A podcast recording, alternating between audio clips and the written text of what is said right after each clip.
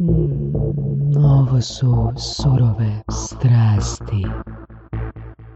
Mm, dobro, dobro, dobro. I tak, naša priča s uh, ovim današnjim gostom kreće pa Vorasov, tvoja priča kreće još puno davnije nego moja. Ja sam mu poslao mail prije nekih 4-5 mjeseci i onda me Dražen od kanto. Da. I tak, on malo mi je povrijedio osjećaje a, i onda napokon... Osjećaj ili osjećajčiće? Osjećajčiće. Dobro. Dobro, dobro. I, ovoga, I onda je on a, skužio da je napravio ogromnu pogrešku i onda I- je, onda se je prvo otišao na ispovjed i onda mi je poslao mail i onda smo se vidjeli i onda smo I, i sad- niti šest mjeseci i kasnije. ni- niti šest, Eto. evo, Evo, niti šest mjeseci evo. kasnije, evo sad smo, sad smo ovoga uh, friendovi, na? Cijela tri dana. Došao čovjek, došao čovjek i na seminar i ovoga, baš smo, baš smo ovoga se skompali, na? Nice. A Voraz, ti ga znaš puno duže, na? Da, uh, sjećam se, mislim, ja se sjećam, ono, kako smo mi upoznali, otprilike. Ako me pitaš da li se sjećam, Da. u ovih 25 godina novinarstva uh, sjećam se ljudi Aha. i vremena kad sam nekoga upoznao i kad sam s nekim prvi put razgovarao, ali iskreno, exactly trenutka nemam pojma. Ok, mislim, ne mislim egzekli trenutak, nego, nego cijelo okruženje. To je bilo, mislim, zapravo ne znam nija koja konferencija je to bila, ali ja sam bio tamo ispred Baga kao novinar za mreža, jel? Za nešto i onda si bio ti i još par ekipe.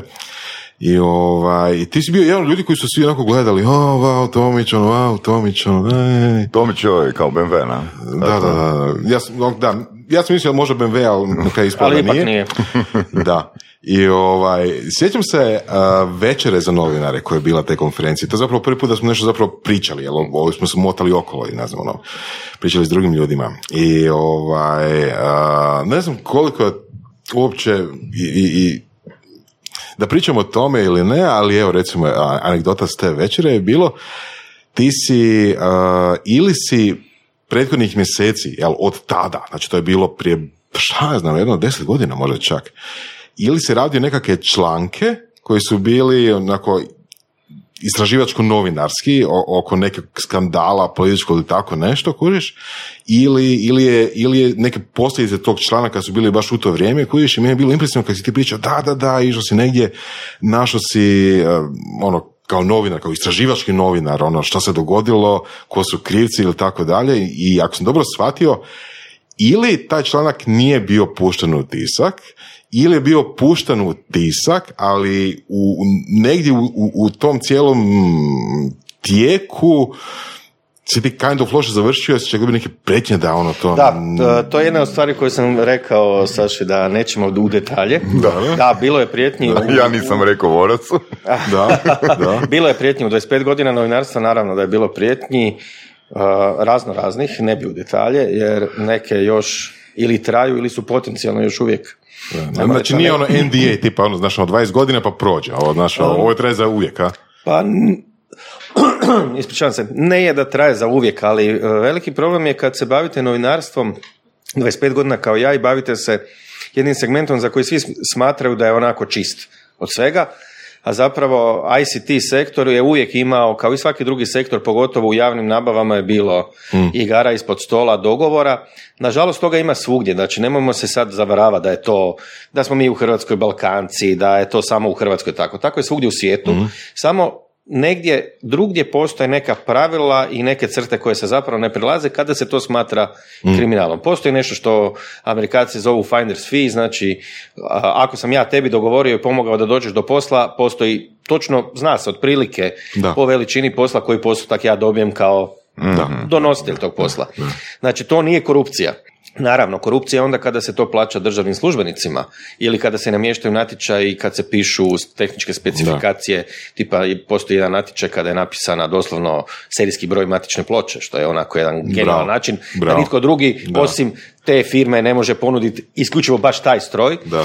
Tako da, uh, bilo je svega, bilo je zaista svega i mislim da su, da je to vrijeme se promijenilo. Dakle, nema više takvih uh, intenzivnih stvari danas. To mi je drago da čut. Možda je tu zapravo jedan drugi razlog. Uh, Drugi razlog je taj što zapravo ako pogledamo hrvatski medijski prostor i sad budemo vrlo brutalno otvoreni, jasni i konkretni, Tako je. uh, taj medijski prostor se sveo na velike medije, koji su prije svega širitelji informacija koje nužno ne moraju ni meni, ni tebi, ni Saši, ni bilo kome kod nas Da. sad, sutra, kad god bude slušao ovo, zapravo ne donosimo nikakvu informaciju s jedne strane, s druge strane donosi zabavu. E sad, ako se a, novinarstvo svede na zabavu, onda je to neko novinarstvo kojim se ja ne želim baviti. Ja se bavim ICT novinarstvom, znači informatika, telekomunikacije, tehnologija. Proputovao sam skoro sve kontinente, ali i dalje smatram da e, novinarstvo treba donijeti neku konkretnu informaciju koju netko može iskoristiti da postane a, pametniji, da sazna što netko drugi radi, jer ne može svatko Da. uh, spojiti sve te informacije koje su, a danas, zahvaljujući internetu, su informacije svuda. I mislim, Danas ja neću nikad zaboraviti... ja sam- Previše informacija. i s jedne strane, naravno, overload informacija je ključan. Ja nikad neću zaboraviti, ja sam na prvi put na internetu bio 92. godine. Kada World Wide Weba nije bilo. Kada je postao nešto što se zvalo Gofer. To ljudi danas ni ne znaju što znači. Zeleni terminal, nekakva slova, utipkaš naredbu, on srča nešto negdje i možeš otići popušiti cigaretu, popiti kavu i vratiti se natrag, a on i dalje radi. Jer to radi negdje, a informacije putuju tako sporo. Znači današnji Da. pametni telefoni, bilo što što imamo je na toj razini da tu uopće ne možemo pojmiti Da. kakva je situacija. Dakle, današnje novinarstvo se svelo u mnogim slučajevima, znači na crnu kroniku sport, malo politike, čisto za e, e, zabavu raje i naravno cice i guzice. E sad, imamo cice i guzice i svi su sretni i zadovoljni, svi to gledaju, svi to klikaju i to je super. Da, ali to nije novinarstvo, Da, da. to nije ono čime se ja želim baviti i Da, zato ja mogu reći da je taj posao kojim se ja danas bavim zapravo, ne bih rekao ma- marginaliziran, ali, Ali donekle je. donekle je. Zapravo, kad realno pogledam, um, čitanost, gledanost, uh, svega što ja radim je na nekakvoj zapravo smiješnim razinama. Jer čak i uh, sadržaj koji je potpuno besmislen, tipa di je bila Maja Šuput ili Modni mačak ili kogod treći, četvrti, peti bio, to se čita. To ima po 50-60 či- tisuća čitanja, čitanja u nekoliko sati. Da. Zašto? Koji je razlog da je to tako?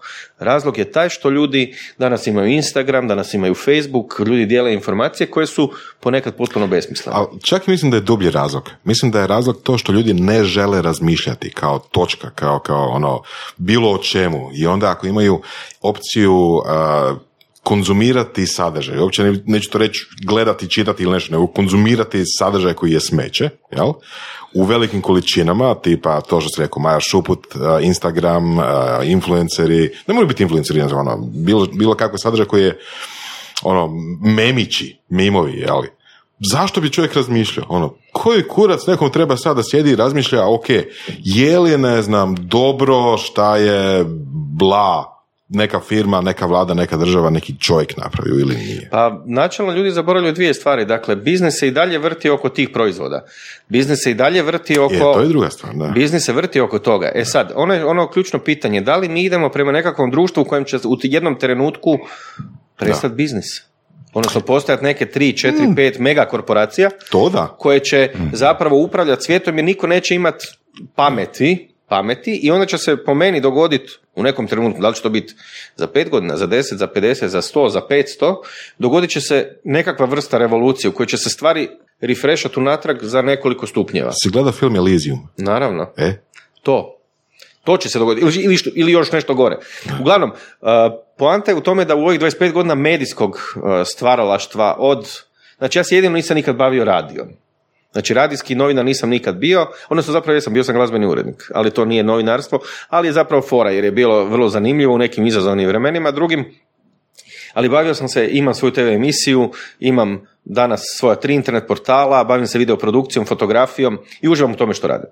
Ono što je najveći problem je taj što jednostavno taj sadržaj je zanimljiv određenom krugu ljudi koji ne, taj krug ljudi nisu svi i onda je problem kad te netko promatra kroz prizmu, postoji neki veliki medij koji se bavi od sporta do politike, do cica i guzica, do, e, ti se baviš samo ovim, a fora da dokažem da sam zapravo potpuno u pravu je bila, ja mislim to je sad već tri godine, pokrenuli smo nešto što se zvalo Naked IT.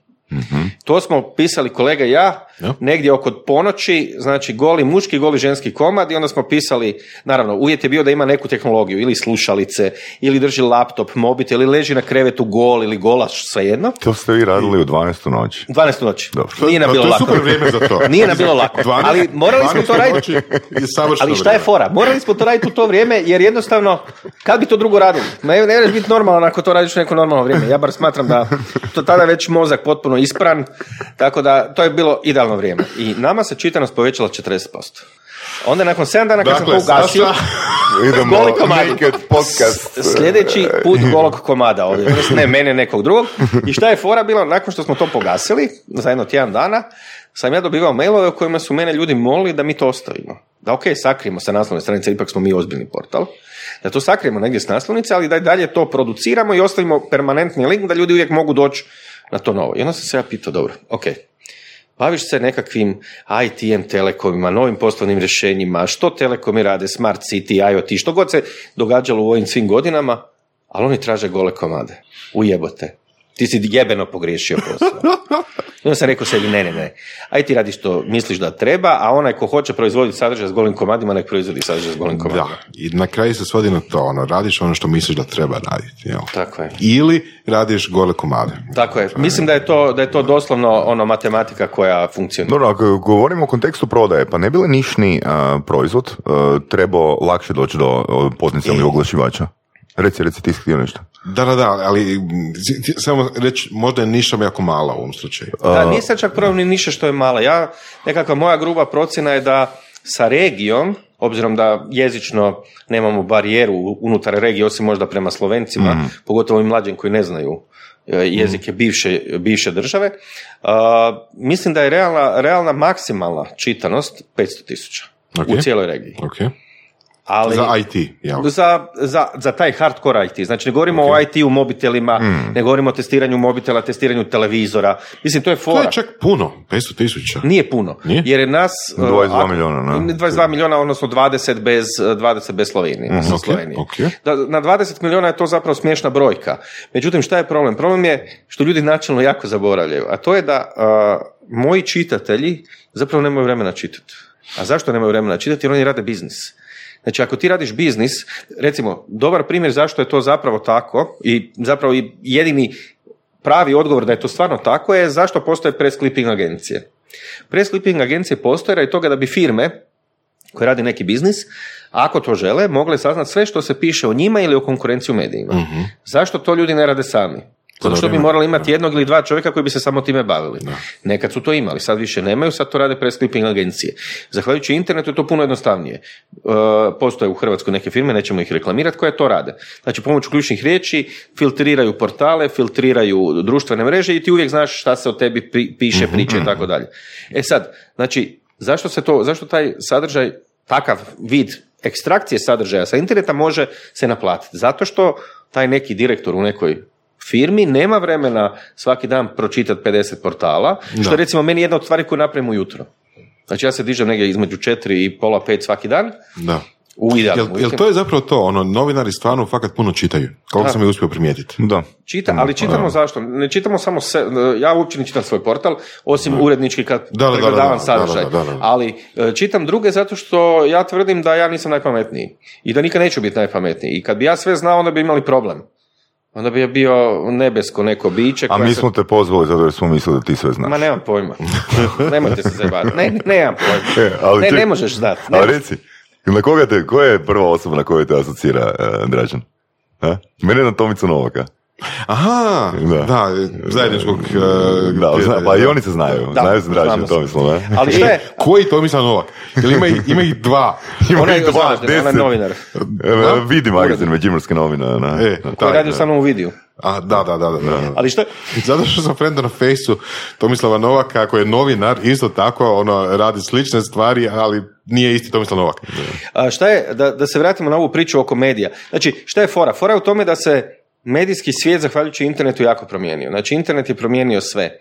Ja sam prvi internet portal koji je vezan za medije napravio 96.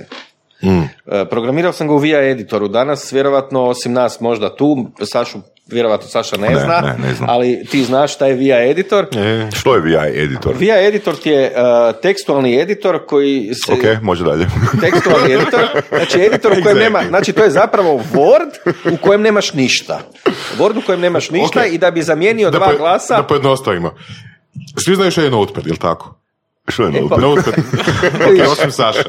Saša, Saša ni notepad ne zna. Ok, e pa ovo je gore od Notepada. I da bi zamijenio dva znaka, recimo slovo C sa, sa slovom uh, Z, moraš napisati ovakvu naredbu, nekakvih pet Na, riječi. naredbu od 45 cm. E, tako je. E, Da. i to ti je problem. Uglavnom, znači sve se to promijenilo, svašta se nešto izdogađalo, tako da vre- vremena su drugačije. Znači, s jedne strane medijski je omogućeno da, da taj protok informacija bude puno veći nego nekad. S druge strane, proizvodnja sadržaja je narasla na enormne razmjere.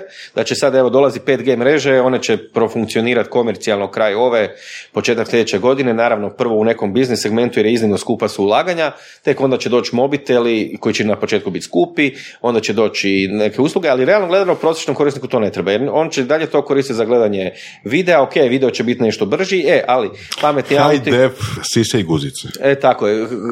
Da, ali opet ćeš imati mali ekran, pa će opet ekrani, evo sad su uh, neki proizvođači, da ih opet ne reklamiramo, na Mobile World Kongresu u Barceloni, na kojem sam bio prije mjesec dana, otprilike, pokazali, odnosno sad je već dva tjedna, odnosno mjesec dana će biti kad vada ovo izađe, su pokazali telefone koji se preklapaju, znači zaslone koji se svijaju.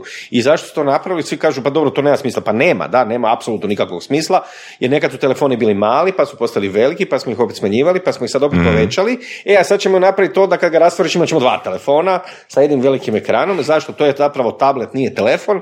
A zašto? Zato da bi ljudi gledali sadržaj. Da. Jer realno gledano, ok, super je pogledat nešto na mobitelu, neki video, ali probajte gledati nogometnu utakmicu. Pogotovo kad je ona kamera koja stoji ovdje negdje, a teren je tamo negdje. I onda imaš male čovječuljke koje ganjaju jednu ovakvu mini fleku koja je bijela, koju ti uopće ni ne vidiš. Da. I to Znači, gledaš na a- ako nisi taksist, e, džaba si kreće. ono. Tako je.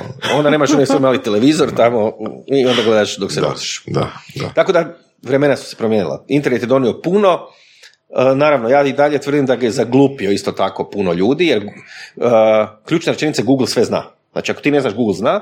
E, a sad je nagradno pitanje, a šta ako nema interneta? Kako onda Google zna? E, ne zna. Ok, možda ima i uvijek interneta, možda nema, ali Google bi navodno trebao sve znati. Pitanje je zna, vjerojatno ne zna, ali Da, viš, to je jedna stvar koju možemo malo filozofirati. Da. Čekaj, znači, imam jedno pitanje, ne nužno vezano za to, ali postoji, ulovio sam u jednoj grupi na fejsu, pa ti daj svoj komentar na to, da krenula, se, krenula je rasprava u grupi društveni mediji da e, mobitel, znači da je mikrofon na mobitelu kad je, znači da ti jednostavno mobitel kad je kraj tebe i ti pričaš, ne? Da, da opet šalješ neke informacije i onda ti predlaže, recimo, ako si na, ako si na nekom mjestu, u nekom kafiću, predlaže ti ljude koji su u to vrijeme bili u tom kafiću. Jel to ima logike ili nema, ako si me razumio? Jesam, to je jedna od teorija zavjere koja Da. nije teorija zavjere. Znači, uh, situacija je zapravo vrlo jednostavna. Uvijek tehnološki postoji mogućnost da netko dok ti sjediš sa mnom na kavi, upali kameru na telefonu, upali mikrofon i u jednom trenutku kaže, ok, uh, ja ću čuti što oni pričaju, kad oni dođu negdje drugdje, onda ću ja njima predlagati oglase o temama koji su pričali, predlagat ću što, znači, to je moguće.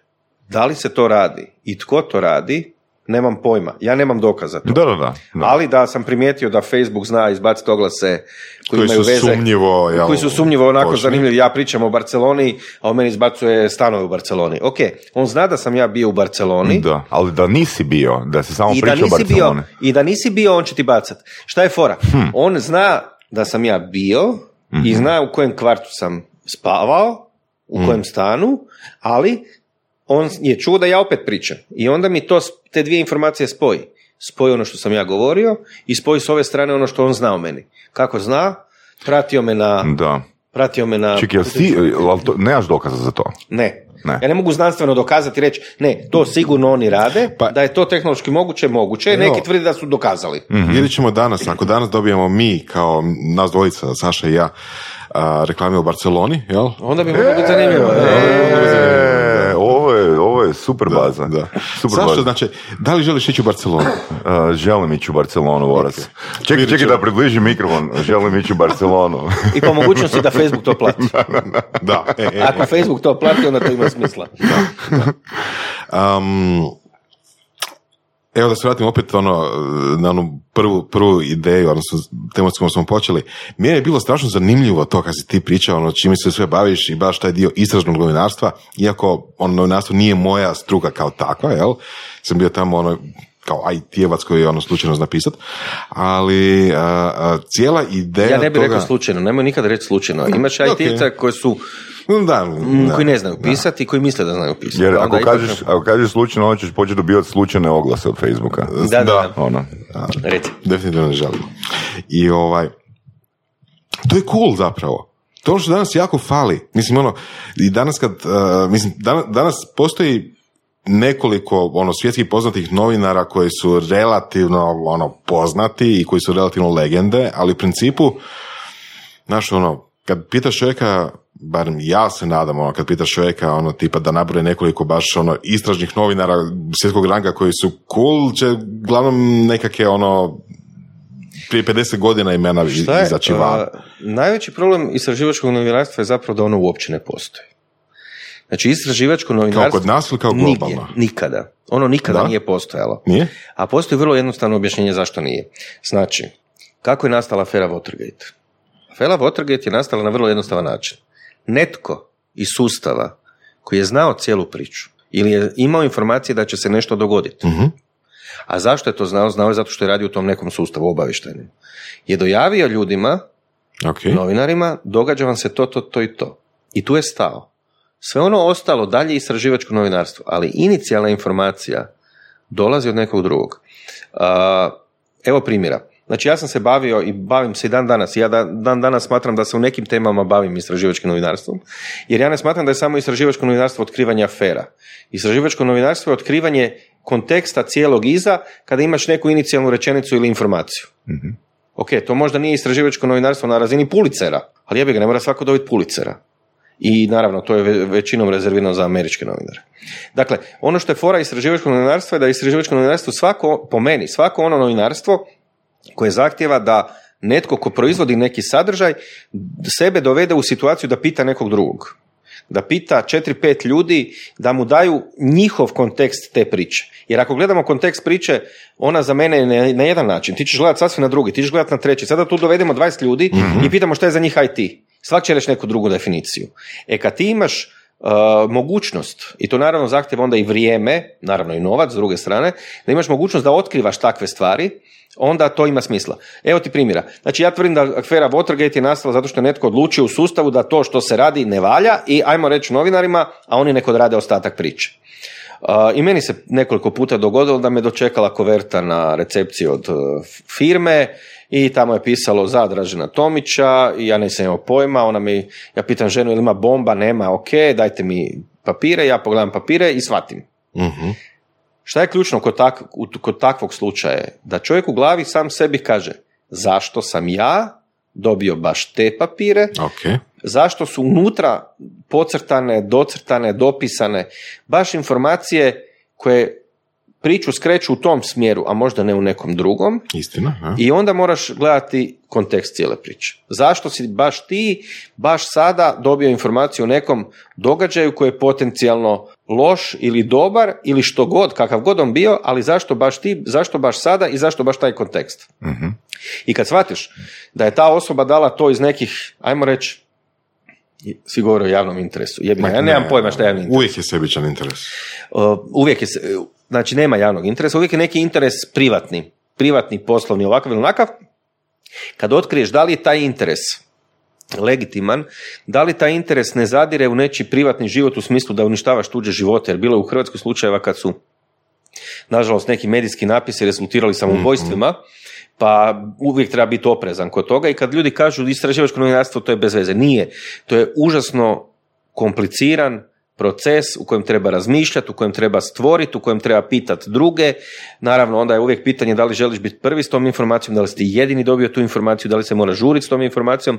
Meni je bilo genijalno, uh, jedan od uh, urednika britanskog Wired-a je meni rekao, kad sam ga pitao baš to pitanje, kako, što sa informacijom, on kaže, mi radije idemo zadnji sa informacijom koja je potpuno provjerena, potpuno analizirana i detaljizirana u cijelu sliku, da. nego ajmo sa jednom informacijom pa kut puklo da puklo, bila ona točna ili ne.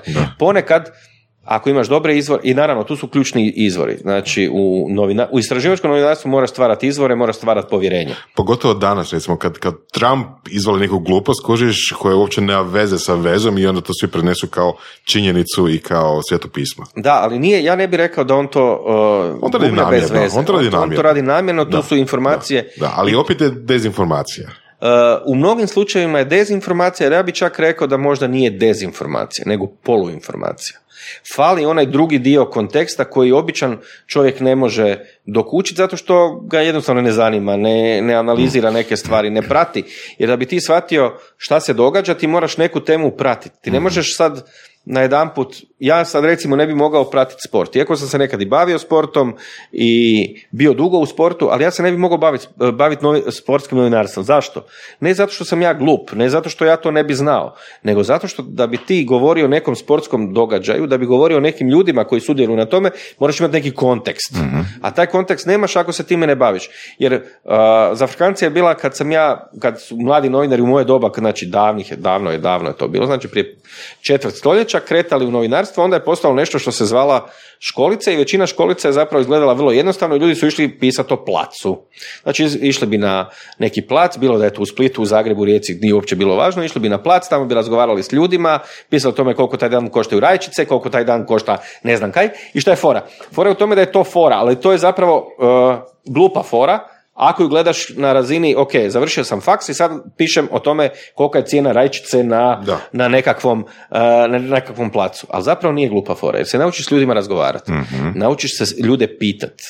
Jer kad gledaš komunikaciju između ljudi, najvažnija su pitanja. Pitanja nikad nisu glupa, odgovori mogu biti glupi.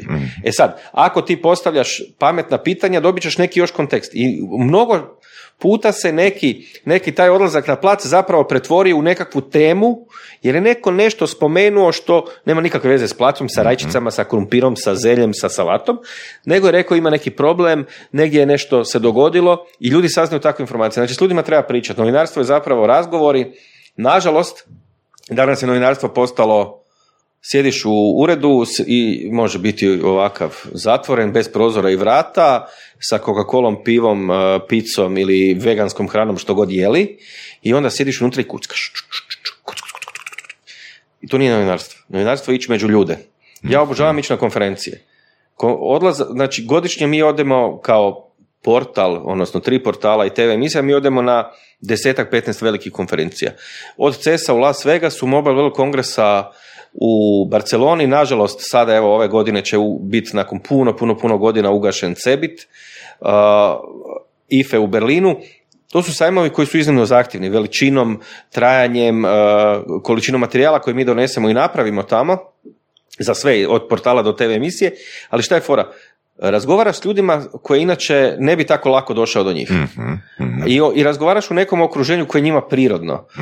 I o, kad ljudi kažu ideš na konferenciju i gubiš, ne znam, tri sata na konferenciji. Ne ideš samo da bi slušao šta će ovi reći na konferenciji. Mnoge, recimo, IT-evske konferencije se svedu na prodajne kanale. Prodajem ovaj proizvod, prodajem onaj proizvod, prodajem, prodajem, da, prodajem, da. prodajem. Ok, ali ti poslije uz kavu, uz nešto, svi to zovu networking. MBA Školovanje je zapravo networking. Ne nauče baš ljudi tamo, ne, ne postanu ekstremno dobri lideri, menadžeri ili što god. Nauče ljude, pogotovo na ovim skupim, velikim stranim MBA-evima, gdje ti jednog dana tvoja generacija MBA-a za deset godina su CEO-ovi razno raznih tvrtki. A ti, ako te ljude ne poznaš u neformalnom druženju, nećeš mu baš tako jednostavno moći prići nešto ga pitati. Da. E, i to je po meni, po meni problem tih svih eh, odlazaka na konferencije, što moraš, s jedne strane moram neki posao napraviti, s druge strane bi se volio podružiti s ljudima i onda to bude jedno hektično, ono potpuno ludo, suludo, jedno, jedno dru- druženje sa samim sobom i sa kolegama i onda to bude ubijanje i nakon toga, ono, da možeš, tjedan dana bi samo spavao. Ali ne možeš. Ali uh, odlasci na konferencije su fora i meni je ta puto, ja obožavam putovat, to mi uopće nije problem, evo u Barcelonu smo otišli kombijem, recimo svi drugi idu avionom, ja No, se to je road trip onako. 1700 km, 20 sati vožnje, Sasvim super. Prošle godine sam išao čak sa strganom rukom. Tako da je bilo jedno ludo. Dedication. Ali šta hoću reći, ako želiš raditi ono i baviti se novinarstvom, na, novinarstvom se moraš zaista željeti baviti. Da. To nije posao kojim ćeš se ti baviti od Da. 9 do 5 i onda ćeš ga isključiti i rećiš, ok, Mhm. Saša, ti si novinar od 9 do 5, poslije toga radi što hoćeš. To nije taj Da. posao. Malo si dotaknuo to prije. Znači, šta je za tebe novinarstvo? U, šta, je, šta je novinarstvo? Jako dobro pitanje. E, a kažu, kad kažeš jako dobro pitanje, da nemaš pojma odgovor. Ali ja znam odgovor. Delay. Mm, opa. Ali ja znam opa, odgovor. pazi definicije, a? Odgovor je vrlo jednostavan. Novinarstvo je droga uh, koju ne moraš platiti, droga koju, nakon koje si još uvijek Dobro, zdravstveno dobro, normalan, dobro. ali droga koja te ono obuzima i nikad te ne pusti. A koji dio je onda droga? Uh, ako novinarstvo shvatiš na onaj način na koji ga ja shvaćam, a sad kako svaka shvaća na neki svoj način, svaki novinar vjerovatno, vjerovatno ima neku svoju definiciju, znači uh, kada znaš da si ljudima dao dobru informaciju koja će njima jednog dana biti korisna. Ne mora im biti korisna danas. Ne moraju na, na osnovu nje oni dobiti na lotu ili gomilu novaca ili nek nekakav posao.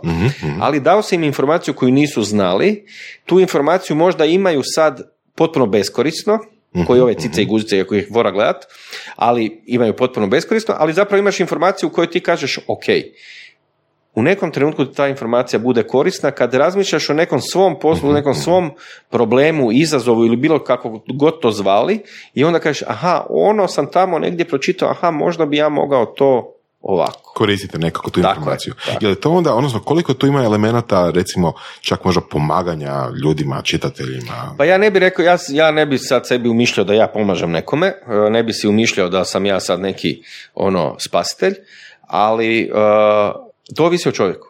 Znači ovisi o onom čovjeku kojeg, koji prima tu informaciju. Ako njega ta informacija apsolutno ne zanima, onda ta informacija nema smisla. ok, Ako ta informacija njemu nešto znači, možda mu u nekom trenutku bude koristila, ali ne bi rekao da ja pomažem. Ja mu samo dajem drugi okvir. ok. Okvir. Znači on nema okvir više u kojem je sad, nego mu se okvir raširio. Mislim, kad ti odeš recimo u Barcelonu na Mobile World Congress, koji je isključivo biznis sajam, gdje je najjeftinija karta 800 tisuća eura, ne, potpuno. Mislim, nije jeftino, kao većina drugih sajmova, ti zapravo shvatiš da tamo hode ljudi koji actually tamo rade posao. A zašto se druže tamo? To je mjesto gdje dođu svi ljudi iz cijelog svijeta koji se bave tim poslom, koji možda žele nešto čuti, ima i puno konferencija, nažalost, rijetko kad stignem na neko, na neko od predavanja koja su ponekad jako, jako, jako zanimljiva. Imaš vrlo zanimljivih, uh, znači to su CEO uh, level menadžeri, znači top management uh, velikih kompanija iz svijeta telekoma, IT-a, tehnologije, koji pričaju o nekim, nekim stvarima. Ponekad je tu topla voda koji često na takvim velikim konferencijama, naravno, on ne smije reći neku informaciju za koju se neko može uloviti i reći ok, ali uh, družiti se s tim ljudima na jednom mjestu, vidjeti kako ljudi funkcioniraju, vidjeti šta ljudi rade, shvatiti u kojem smjeru se uopće industrija kreće, tehnologija. Jer kad realno, realno pogledamo, znači u vrijeme kad sam ja uh, krenuo, bio prvi put na internetu, to je 92. godine, do danas se tehnologija toliko drastično promijenila, da to uopće potpuno nespojivo jedno s drugim. Znači ti ne možeš danas reći tehnologija je bila tu, sad je tu, a sljedeći put će biti tu. Ne, ti sad možeš reći tehnologija je bila tu, sad je tu, a možda će biti sljedeći put na ovdje gore na stropu i paće nam na glavu. I ubit će nas. Nemam pojma. Ajde, reći ćeš nam, e, tvoja definicija novinarstva je droga. Da. Što se treba dogoditi da ti osjetiš entuzijazam ili adrenalin ili što već? Meni, osobno. Da, da. Pa uh, ja sam jako sretan kad uh, vidim da se uh, tekstovi čitaju, da ljudi komentiraju poslije, pa mi neko kaže to sam pročitao kod tebe. Uh, Engagement? Engagement mi Da. čak toliko nije, nije toliko važan, jer ja smatram da i dalje da publika koja mene čita neće komentirati niti na, rijetko kad će komentirati na fejsu. Rijetko kad će komentirati na neki drugi način. Čak ispod tekstova ima vrlo malo komentara. Najčešće, ok, sva sreća nisu komentari kao na nekim drugim medijima gdje nakon trećeg komentara pričamo o Ustašama i Partizanima. Hvala Bogu nije. Još uvijek. To, su, to je ljepota nišnog proizvoda. mislim, Tako je, da, da, da, da ne završimo na Ustašama i Partizanima, međutim, kada je neka tema koja je škakljiva čisto iz razloga prelazak ljudi iz firme u firmu ili neke transformacije unutar nekih firmi, onda zna biti e, komentara za koje ti u, ono, od prve znaš ključnu stvar. To je netko koji iznutra otišao ili prije ili sad odlazi i sad pljuje po onome gdje je bio. Ja to ne volim. Mhm. Znači, ako si u nekoj firmi bio 10 godina, 3 godine, 2 godine i sad nakon 3 godine odlaziš iz te firme i pljuješ po toj istoj firmi, onda se ja sam sebe pitam, ok, a šta si radio 3 godine? Zašto si bio tamo? Koji je razlog da si ti sjedio u toj firmi? Ta- taj dio Da. novinarstva ne volim, odnosno tih uh, posljedica novinarstva, ali kažem, volim ono što kad ljudi kažu pročitali smo kod tebe, baviš se nekim zanimljivim temama koje su nam korisne. Iz jedne firme su mi rekli da većinu nekih internih izvještaja i budućih projekcija šta će se događati rade na osnovu informacija koje ja donosim. Na način da ja agregiram zapravo velike studije analitičke koje rade velike kuće koje, što ja se ne mogu s njima boriti nikako, ali ja to donesem na nekakav drugačiji način, dam nekakav svoj kontekst, dam neko svoje razmišljanje, dam neki svoju viziju, jer kad odeš na sve te sajmove onda možeš dobiti neku viziju koja možda nije nužno od te analitičke kuće koja je donijela tu fizičku informaciju, brojku, nego onda vidiš ti u kom to smjeru ide. Mislim, nije lako novinarstvo, Znači, nije ako, ako nema komentiranja, ako nema feedbacka, onda nemaš osjećaj adrenalina ili entuzijazma. Imam i dalje, da. Onda Je, što je meni- to? Što je to onda? Nemam pojma, A? ne znam. Znači jednostavno imaš navalu emocija. Meni je fora, meni je novinarstvo fora, ja sam se počeo time, kažem, baviti prije 25 godina i Jesi li ikad napisao članak ono za koji si rekao, jes, kako je to smeće, ali idemo objaviti? ne, Jesi siguran? jesam. Ok. Kako, to- jesi imao priliku ono da, da objaviš, ali ono, rekao si na kraju, a, ipak neću. Jesam.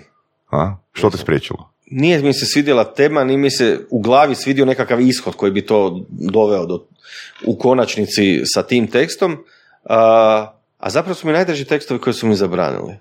A da? Aha. Interesting. To su mi najdraži tekstovi. Tan, tan, tan. Jer to, postoji Ne, neka, moraš reći nice, da ona ekipa počne pit. Mora se. Nice. Znači, imaš, uh, imaš foru da kad kažu da je, da je zapravo kad te pokušaju zabraniti, onda znaš da, da, Da je, na dobrom tragu, da si a? na dobrom tragu.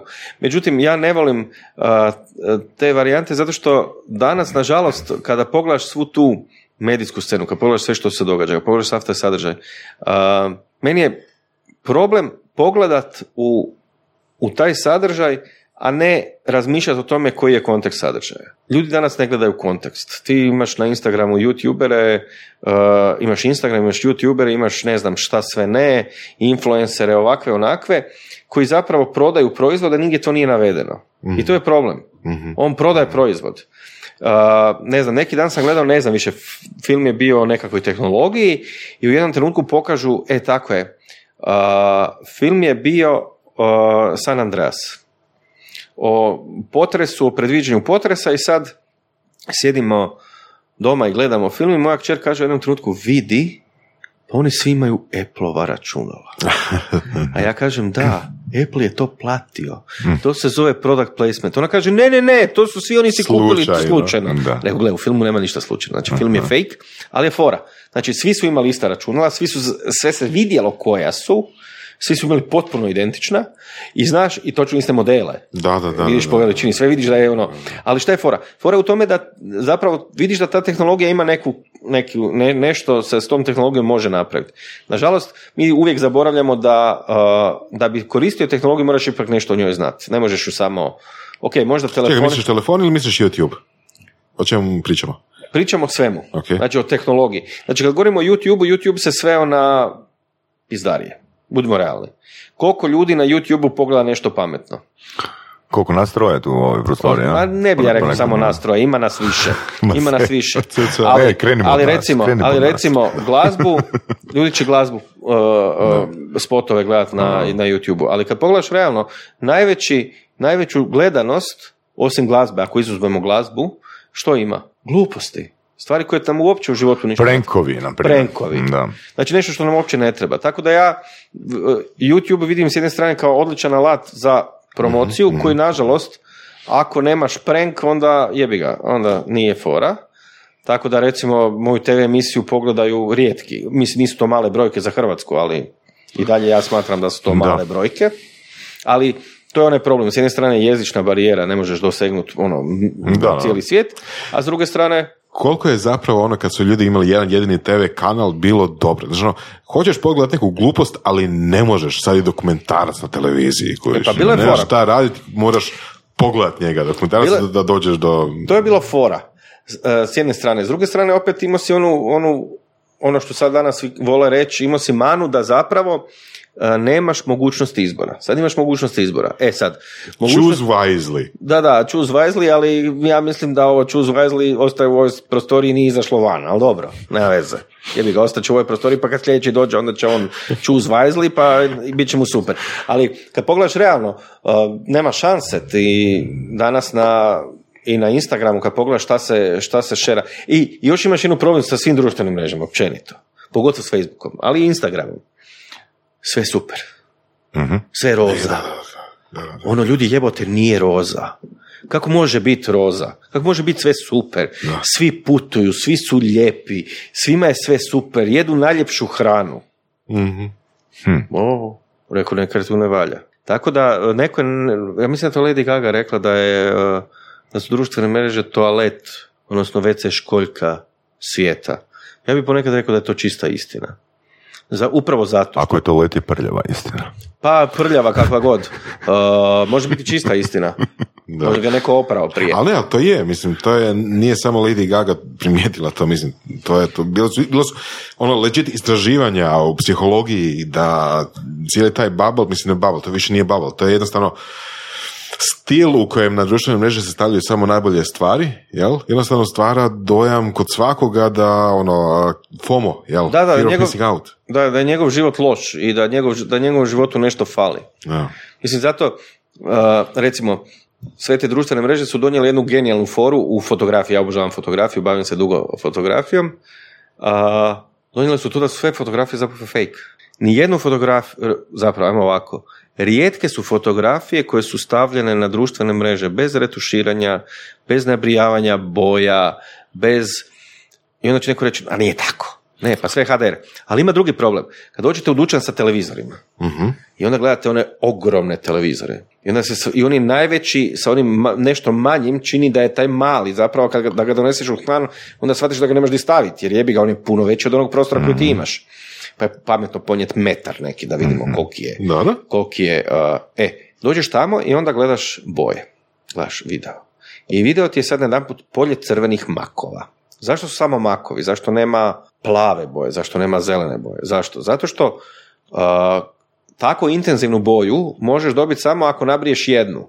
Ali onda si ubio sve ostale.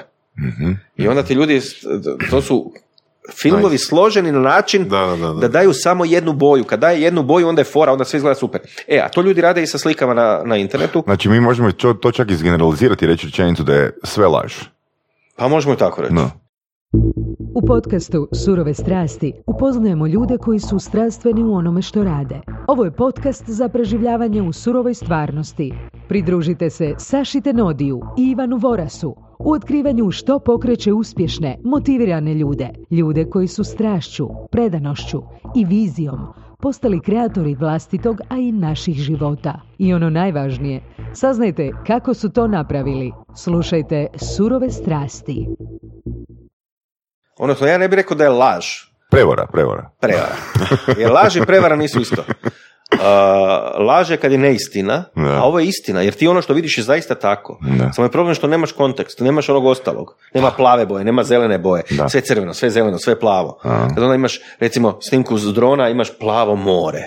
Pa neku samo mali dio zelenog da ipak vidiš da je zeleno. Onda kad pogledaš malo intenzivnije tu zelenu, to nije zeleno. I sad analogno tome, znači, a, društvene mreže su zapravo jedan mali okvir a, cijele širine ljudskih iskustava. Znači, Apsolutno. Jel tako? I to staviš samo I to je na ta laž. To je ta, to je ta ono, laž života. Na. Apsolutno, staviš samo najljepše stvari. Jesi, je li kod vas, evo nas, tu, trojice, je li kod nas stavio neku sliku uh, kad je pao s motora, kad je razbio auto, uh, kad mu je pala cigla na glavu, što god. To ljudi ne stave. Ja sam stavio jedanput sliku kad sam se strgala ruku, pa sam dobil longetu. Pa su svi rekli, zakaj si to stavio? Svima, grozno. svima u svojoj mreži uništavaš dan. a? ono izgledaš grozno. Pa ljudi, tako se i osjećam. Ono, jebal, jebam ti sunce palcam na pod, strgal sam lakat, trebam za tjedan dana ići u Barcelonu, imam strganu ruku i još vozim u Barcelonu. E, ljudi, ono, cijeli svijet ti se zapravo okrene. I nije više ružičast. Nimalo nije ružičast. Ne, crn je. Ok, možda je nekome crno boja ili nije boja, po definiciji boja, ali možda mu je nešto crno ok, ali u tom trenutku shvatiš da, neke stvari moraš prilagoditi toj novoj situaciji. Ali kad pogledaš, svima je super, svi putuju, svi... svi, Jel bismo, jel bismo onda mogli reći da da je neki uh, plemeniti ishod medija bi bio da se o, proširi okvire realiteta? Da, Ne?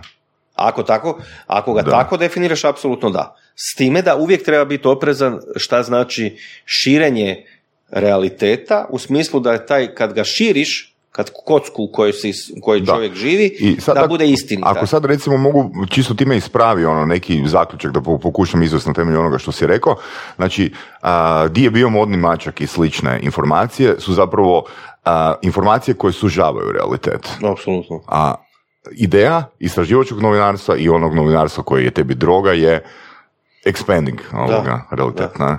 Jel si ti imao ikakvu korisnu stvar u životu, ili ti se išta korisnog dogodilo zato što si vidio da je modni mačak sebe nalijepio na sliku Pariza?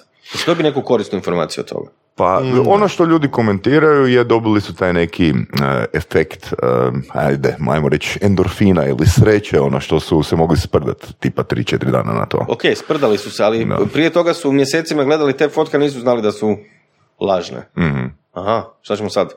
Da. Znači, nisi znao da je laž, sad si saznao da je laž, sad se sprdaš. A prije toga si pričao, bravo, on super, on putuje, njemu je super, ima skupe torbice, ima dobre frendove koji daju tu lovu ili od čega god zarađuje već, nemam pojma, ali nisi se prije toga sprdao s njim, nego si rekao, ovo super, bravo, vidiš kako je on uspio. Evo, možemo pozvati slušatelje da, koji slušaju baš jel, ovu, ovu epizodu, ovaj naš razgovor sada, da, evo, da, Nice. da, nice, da stave na Facebook nešto što je, eto, ili obično ili, ili negativno, eto, samo Pa čekaj, kao ne, ne protest. moraju uopće, ne moraju uopće staviti, ne moraju uopće staviti ništa negativno. Nego stavlja nešto što je obično. Što je normalno. Što je normalno. Recimo sliku nas trojice koji ovdje sjedimo i sad razgovaramo. Da. To je nešto obično. Evo, sad. Voras, evo, možemo staviti sliku LSD-a. A dobro, ti sad opet uh, ekstreman. Ti si malo ekstreman. Nije baš fotogeničan. no. Čekaj, hoćeš, jel misliš, što misliš što je fotogeničnije? Slika LSD-a ili sliku određene osobe na LSD-u? Vjerojatno ovo drugo. Ok, ok. Vjerojatno. Zavisi, ja bi zavisi. ne, ne, ne. ja čak nije ni to, čak nije ni to. Ne, ne, ne. ne Ali znaš šta je najveći problem? Najveći problem ti je nešto drugo. Najveći problem ti je kada uh, se novinarstvo svede na bezvezne teme. Znači, to je, to je, to je Ali to je problem sve, sve se može svesti na bezvezne teme. Ono, Evo, da evo- radiš što god, da radiš kao, ne znam, ono, a, medicinska sestra u bolnici, opet možeš imati period gdje, ono, gdje radiš bez veze stvari. Bez veze stvari, slažem se. Ali ipak pomažeš ljudima. Ne radiš Da. bez veze stvar. O, onaj ishod tvog posla nije bezvezan. On je možda sad e, stvar radiš bez veze, pereš nekom čovjeku guzicu. Jebi ga, jer ne može. Evo, je. to je, ako pogledaš na nivou te operacije, glupo, većini ljudi e, strano jer to ne bi mogli i zato tim ljudima koji rade po bolnicama treba odati veliko priznanje Treba.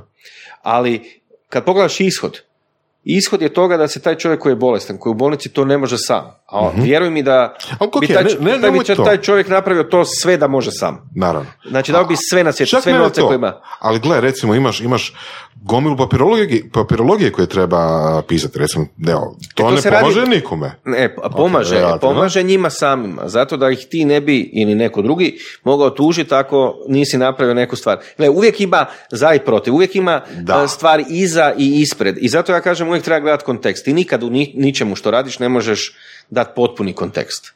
Ali možeš nekome omogu- omogućiti da osvijesti ono što a, ponekad je glupo da ti nekome kažeš, gle ljudi, e, ako napravite ovo, dobit ćete ovo. Jer ja mogu napraviti to na svoj način i dobit ću ovaj ishod. Ti ćeš napraviti na svoj način, ti ćeš dobiti neki tu ishod. Ti ćeš napraviti tu, ti ćeš dobiti tamo. Ali šta je fora? Fora je u tome da si naučio nešto novo. Da si vidio neku, novu, neku novu informaciju. Naravno, ponekad je i guzica dobra informacija. Ja nemam ništa protiv toga. Ako nakon guzice kreneš čitat nešto Pametno, recimo, da. Da. Ali kažem, najveći problem svih tih medi- medijskog svijeta općenito oko nas je u tome što je on sveden na, s jedne strane na prodaju, Mhm. bili su neki vaši gosti koji tu obožavaju tu digitalnu prodaju, digitalni marketing. Je, je. Mislim, meni je fora, ja završavam digitalni marketing na Algebri, evo da recimo, kažem, to je još jedan studij u životu koji ću završiti, nadam se vrlo skoro, diplomski bi trebao biti pri kraju, nadam se, ako ja preživim naravno sve ovo tu i ovo tu stanje trenutno. Ali, uh, znači, s jedne ljudi, strane ljudi kažu sve je prodaja, da, sve je ljudi prodaja, super, divno i krasno, ali, znači ono, da li prodaja nečega rezultira nečime što je korisno? Možda da, onome koje je to proizveo, pa on zarađuje na tome i to je legitiman interes. Ali da li društveno imamo neki legitiman interes zato što netko prodaje, ne znam, šminku, automobile, e, četkice za šminkanje ili što god. Nevažno, to je pitanje. Ja mislim da ne.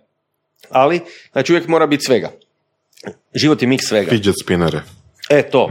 Mislim, to nisam nikad shvatio. Evo, jebi ga. Možda sam glup. Mislim, vjerojatno jesam za to glup. Apsolutno. Kad sam to vidio, kad sam vidio da to ljudi kupuju i da to fora i da se to na, na internetu snimaju videi i da se ljudi natječu u čemu? Ne. To nije za mene. Ali opet je to izbor.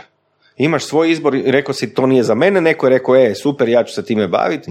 Ja neću nikad zaboraviti, ok, u na- moje vrijeme nije bilo toga, bilo je jojoa. I onda su ljudi natjecali ko će duže se s jojoom igrati. Mislim, i to je isto nakon jedno 60 puta ovako što jojo ide gore, pa dole, pa gore, pa Ali dole. dobro, ok, da, mislim, sad kad idemo u prošlost, šta ja znam, u vrijeme Rima je neko izumio vjerojatno nekakvu lopticu Da, ali šta ti hoću je reći? Ali hoću ti reći, ali hoću ti reći, uvijek je bilo nešto Da, da, takvo, da. ali je pitanje koliko je to bilo Koliko je pam- bilo rašireno. isto i, ra- i rašireno, a koliko je bilo pametno. Mislim, šta si imao od toga? To što je joj išao gore dole ili si ovo vrtio među prstima? super, E, mislim, super, bravo. Ono, jupi! Ono, malo smo podebilili, ali nema veze. Gle, ponekad treba Uh, ono što je meni zabavno uvijek, pitao si me uh, kod novinarstva zašto droga. Mm. Uh, zašto, zašto mi je novinarstvo fora, odnosno onaj dio novinarstva kojim se ja bavim, znači tehnologija i to.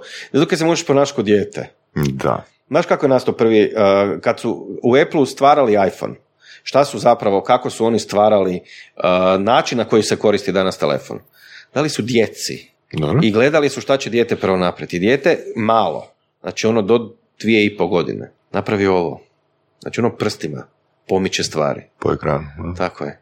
Ja sam, jedan od prvih uh, iPhona koji su došli u Hrvatsku, sam dobio na testiranje i moj sin je tada imao upravo to, ti, te godine i ja sam mu dao, šta je napravio? Isto. Isto, ali ima fora. Poslije toga došao pred televizor.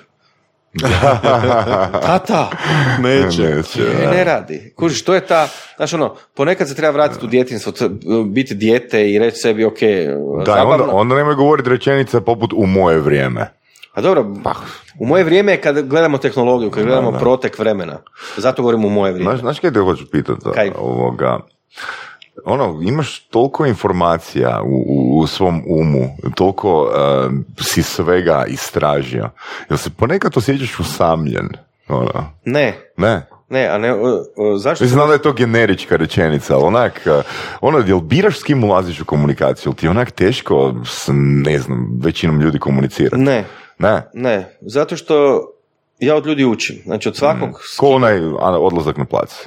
Da, Da, ali ne, na taj, ne, ne nužno na taj način. Znači ja volim s ljudima pričati zato što volim od ljudi čuti njihovo mišljenje, njihovo, ono što oni govore.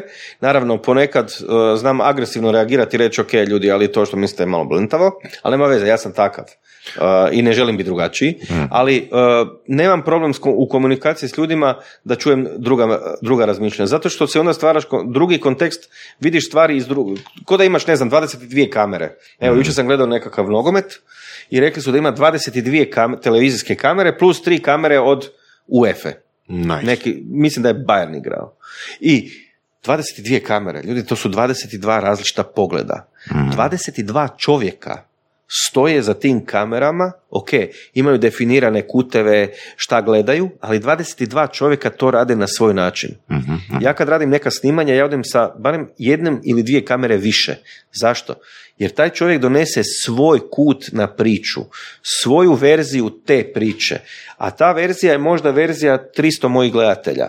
Ona druga je verzija 50 tisuća gledatelja. Šta je problem? Nemojte ni se nikad orijentirati samo na jedan kut gledanja, gledajte i stvari iz različitih pozicija. Stavite se, ono što ljudi vole reći, stavite se u tuđe cipele. Da. Nećete to nikad moći, Da. nemate njegov kontekst života, nemate njegovo iskustvo, nemate ništa njegovo. Ali, ako nemate, onda ga pitajte. Pitajte ga šta misli. Zašto on misli da Facebook valja ili ne valja? Ja imam jako puno prijatelja, zapravo koji uopće nemaju Facebook. Mhm. Ne žele ga imati. Ja pitam zašto? Meni to ne treba. Mhm. Meni to ne znači ništa. Jer neki dan si rekao, kad smo pričali, a, da ti ne igraš po pravilima. Jesam dobro? e, E, tu je pitanje što znači pravila. E, super. Znači, ili čak bih rekao da je rečenica glasila odbijam igrati po pravilima. Da. Što to znači? To znači da se nikad ne želim staviti u kocku. Ok, postoje neka pravila po kojima moraš igrati, a to su zakoni. Jer, jebi ga, za to su stvoreni radi toga da bi cijelo društvo funkcioniralo na nekakav, ajmo reći, normalan način i to je nekim konsenzusom nastalo. Iako je taj konsenzus isto upitan. Izabrali smo negdje nekoga koji je onda rekao, ok, to tako treba biti. I to načelno za neke stvari nije loše. Međutim, e, kad kažem ne volim igrati po pravilima, ne volim raditi nešto zato što je netko rekao da to mora tako biti. Jer uh, ja sam inicijalno završio matematiku i studirao kemiju. Znači, inicijalno se bavim znanošću, mislim znanošću. Bavio sam se nekad davno, ok, sad sam puno stvari već zaboravio, ali nije važno. To nije bitno za to. Ali način razmišljanja je upravo takav. Da netko kaže to je samo tako, a nije ovako, onda ne bi nikakvih inovacija bilo, novih stvari, novih pogleda na svijet, što god. Ne bi se ništa novog događalo, nego bi neko rekao, gle, informacija kaže to mora biti tako, ali ja kažem ne, ne mora biti tako, ne, ne, ne. Isključivo tako ili nikako. E, to ne valja. Ok, znači generalizacija bi značilo. Znači ne želiš generalizirati. Pa ponekad Bilo generaliziram, ali to, da, generalizacija je uvijek loša. Ne možeš reći da svi ljudi su dobri ili svi ljudi su loši. Možeš reći neki ljudi su dobri i neki ljudi A su možeš li reći određena pravila su super? E, Pitanje je šta su pravila. Što su pravila za tebe? Pa imaš, kažem ti imaš različita pravila, imaš zakone koje moraš poštovati jer živiš u nekom društvu koje si ti prihvatio. Evo, u Hrvatskoj, ne znam, prije nekog vremena postao čovjek koji je rekao, ok, ja imam svoju državu, ja sam proglasio svoju državu, ja sam građanin svoje države, za mene ne vrijede ničija pravila, znači nikakvi zakoni. Ok, e, neko je rekao da ne želi imati nikakve račune s bankama, da ne želi državi plaćati porez, e, ok, ali to znači da ne možeš otići u bolnicu. Jer jebi ga, mi ostali plaćamo tu bolnicu sorry, ali ok, nekim sustavom koji je napravljen tako da je solidaran, znači svak plaća nešto, pa onda onaj koji je bolestan ima pravo na... Mislim, ljudi ne shvaćaju, ja bi volio cijeli život plaćati bolnice i nikad ne završiti u bolnici. I bio bi najsretniji s tim. Jer kad si tamo, onda znači da imaš problem. Da neka frka. Ok, koja je onda situacija u kojoj doslovno odbijaš igrat po pravilima? Kad mi neko kaže e, ta informacija ima za posljedicu to ili ta informacija kaže to je samo tako, a ja ra- mo- počnem razmišljati da to nije tako. Da možda ima nešto drugo. Znači prva stvar koja ti padne na pamet kad netko je isključiv, ono, odnosno generalizira uh, jedan način, tebi je odmah asocijacija u glavi. To nije tako. Da. Ok. Ok. To nije tako jer sigurno nije tako. Postoji jedna, znači u matematici, jedna opcija, znači u on- znači matematici, u matematici kažu Ok. Postoji iznimka koja potvrđuje pravilo. Mhm. Znači ti možeš reći, ok, u 99,999999, i tad možemo do sutra, je nešto tako. Ali postoji jedan slučaj kad nije. Mhm. E sad, ako postoji jedan slučaj kad nije, onda znači nije sve tako. Onda uvijek postoji mogućnost da ima i nešto drugo. Da ima neka druga opcija. Naravno, uh, svaki ima pravo na svoje uvjerenja, svaki ima pravo na svoja razmišljanja i tu, Da. tu se uopće ne isplati ljudima govoriti Ja. da se moraju promijeniti. Jedan pla- plastičan primjer, uh, znači u SAD-u, uh, kad si na semaforu i crveno je, ti možeš skrenuti desno. Tako je. Ja sam to počeo prakticirati u Hrvatskoj. I skoro si neko pokupio. ne, ne, ne, nisam. Ne, stvarno isto je. Potpuno isto. Znači, nema, nema posljedica. Ti, znači, ti gledaš samo lijevu stranu. Da, I ti možeš uh, na crveno skrenuti desno, bez beda. da. Osim što kod Znači, nas ja, ja, ne smiješ. Ne smiješ, ali Da, ono, da. to je pravilo koje ću ja, mislim, ne znam da li mogu imati posljedice zbog toga. Pa rekao. Ako te neko nađe, da. da, da. Ovoga, ali ja ću to pravilo sad koristiti. Mislim, logično je. Čemu strelica desno? Ne, Logično je, naravno, Da. s time da imaš još jedna... Zelena strelica desno. Onako, em je trošak ono, staviti na e, 2000 ili koliko semafora, E, ono, tu strelicu sad- desno, na crveno skreći Ali imaš desno. još jednu foru. Da. A znaš koja je fora? Koja? U Americi kad skrećeš tako, na crveno, a pješaci prelaze, Mhm. ti ne, kret, ti ne izjuriš ispred pješaka i prođeš, nego oni su na drugoj strani, a te ulice su tri, četiri trake na jednoj, Mhm. tri, četiri na drugoj, ti čekaš da čovjek dođe na drugu stranu i tek onda skrećeš. Aha, znači on morat ću ipak propustiti pješak prije. Pješake da. Ok. Ali to ti fora u Americi, tu- ja sam pitao policajca zašto je to tako Da. u Vegasu kad smo bili na cesu. Zašto? Zato što oni su smisli način da, pa zna, jel ti znaš da postoji kompanija koja nikad ne skreće lijevo? UP, U, U, USB, Da, da, da, da. Da. U pjesne sleće, a zašto? Oni su izračunali da im je, da im je eh, vrijeme i trošak, znači vrijeme kao trošak i trošak goriva Aha. Puno manje ako uvijek sreću desno. Da, Jer da. upravo zbog ovog razloga. Da. Desno ne moraš čekati. Da, da, Ako da, nema auta, da. ti skrećeš i voziš. I tamo su trake za desno posebne trake. Da, tamo je sve ogromno i veliko i tamo je puno jednostavnije, ali ima smisla. U Hrvatskoj taj obrazac ni- nije... Ne nije bi- ne bi igrao. Da, da, da. Ali to je odličan primjer, jer u Americi svaka država ima blago drugačije prometne zakone. Znači, Da. oni nemaju unificirano kad kažeš SAD, da sad vrijedi ova prometna pravila i točka. Ne. Mislim, ne samo to, nego države su izuzetno uh, fragmentirane po raznim zakonima. Da, da. E sad, pravila, jel? Šta je, šta, šta je pravilo, da li je pravilo dobro, da li je zakon dobro, da li zakon nije. Ono to, dođeš u Washington, jel? Smiješ pušiti travu, jel? Tako je. Pređeš preko puta, mislim u New York, mm, ako se dobro sjećam zemljopisa, ne smiješ. Jel?